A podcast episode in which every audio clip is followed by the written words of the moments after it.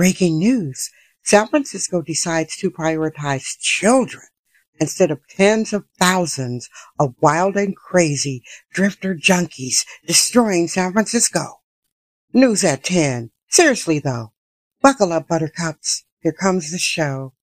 Okay, San Francisco, damn. I thank you for tuning in. Dee LaFrac, keep it real. Won't you tell it like it is? Bohemian woman up in San Francisco. Talking life, plenty convo. Super honest, you already know. The dopest, coolest podcast, yo. Yeah, sharing her life, her stories. I hope you ready. Sit back, relax. Hi guys, Dee here. This is your San Francisco Damn Show for Monday, August 7th, 2023.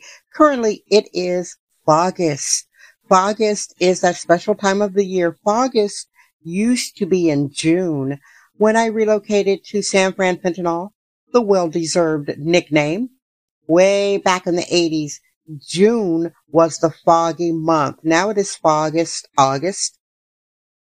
Bright and sunny during the daytime. At night, it looks gloomy like a film noir movie set. Film noir, dark, moody, sexy, it's gloomy, almost like a movie like Hounds of the Baskervilles. You expect to see some vampire rising up out of the gray mist.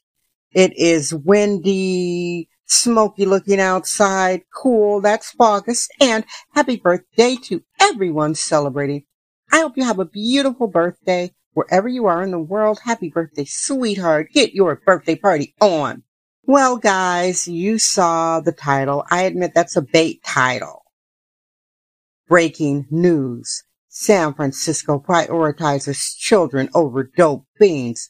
In my deepest wish, I had a dream that common sense prevailed at San Francisco City Hall. I had a dream that the corrupt homeless industrial complex doesn't have so much power, fourth world, actually fifth world street, Victorian sidewalks, tens of thousands of drifter junkies allowed to live on sidewalks worse than dogs, living and dying on sidewalks. No hyperbole. I had a dream. It's a turning point for me today of this podcast.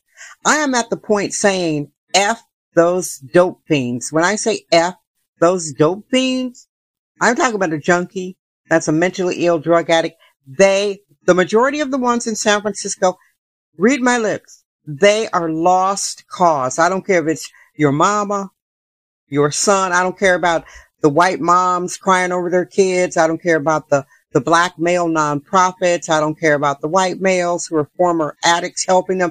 I don't care about any of, any of that because it's not working. When you have 20 to 25,000 addicts and maybe 50 of them are getting cured, it ain't working. I'm over it. When I'm on social media, you will rarely see me retweeting somebody helping them out because it's a waste of time. These are broken adults that are lost cause.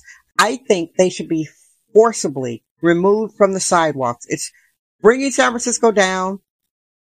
Obviously, the people in charge thinks that's what happened. San Francisco should be brought down by these addicts. Cars are bipped. That means they're destroyed.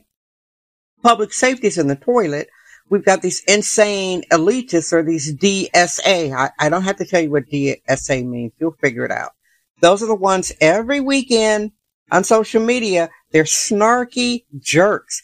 Oh, San Francisco is such a hellscape.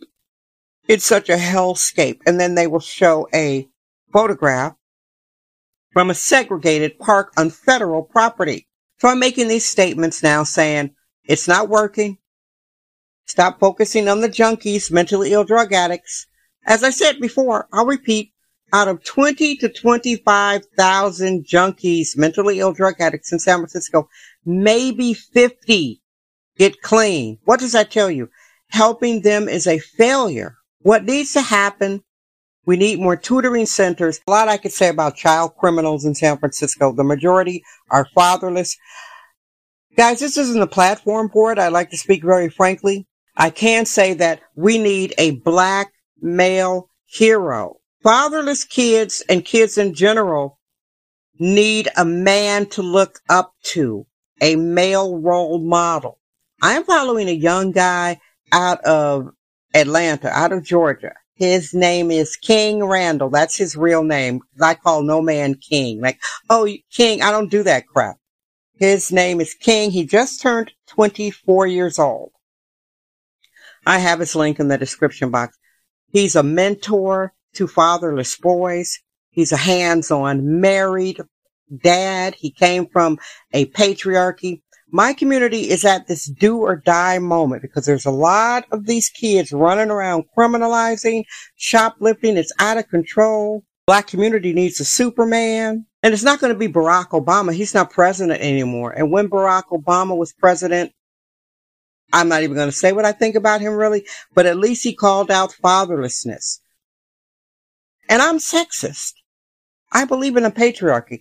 Women can only do so much. Obviously, what women are doing with these families is not working. It's not working. Bring on the patriarchy, bring on the dads, bring on the mentors, focus funds on the children, because these dope fiends aren't going to get help. They come out to the West Coast to expire, to languish, to live like dogs. I'm over it. At least a child is not going to try to break into my building. All right. So thank you for listening. This was a little mini vent, a little, little mini vent today. I appreciate you being here. And this has been your show for August, Monday, August 7th, 2023. Again, happy birthday to all of my birthday babies. I hope you're having a beautiful birthday today. Please subscribe if you haven't. Thank you for being here. I love you. I am Dee Dee Dam. I trust my vibe. San Francisco. Damn. Thank you for listening to San Francisco Damn with Dee Dee LaFrac. Remember to subscribe on Apple Podcast, Anchor app, Spotify, and wherever podcasts are found.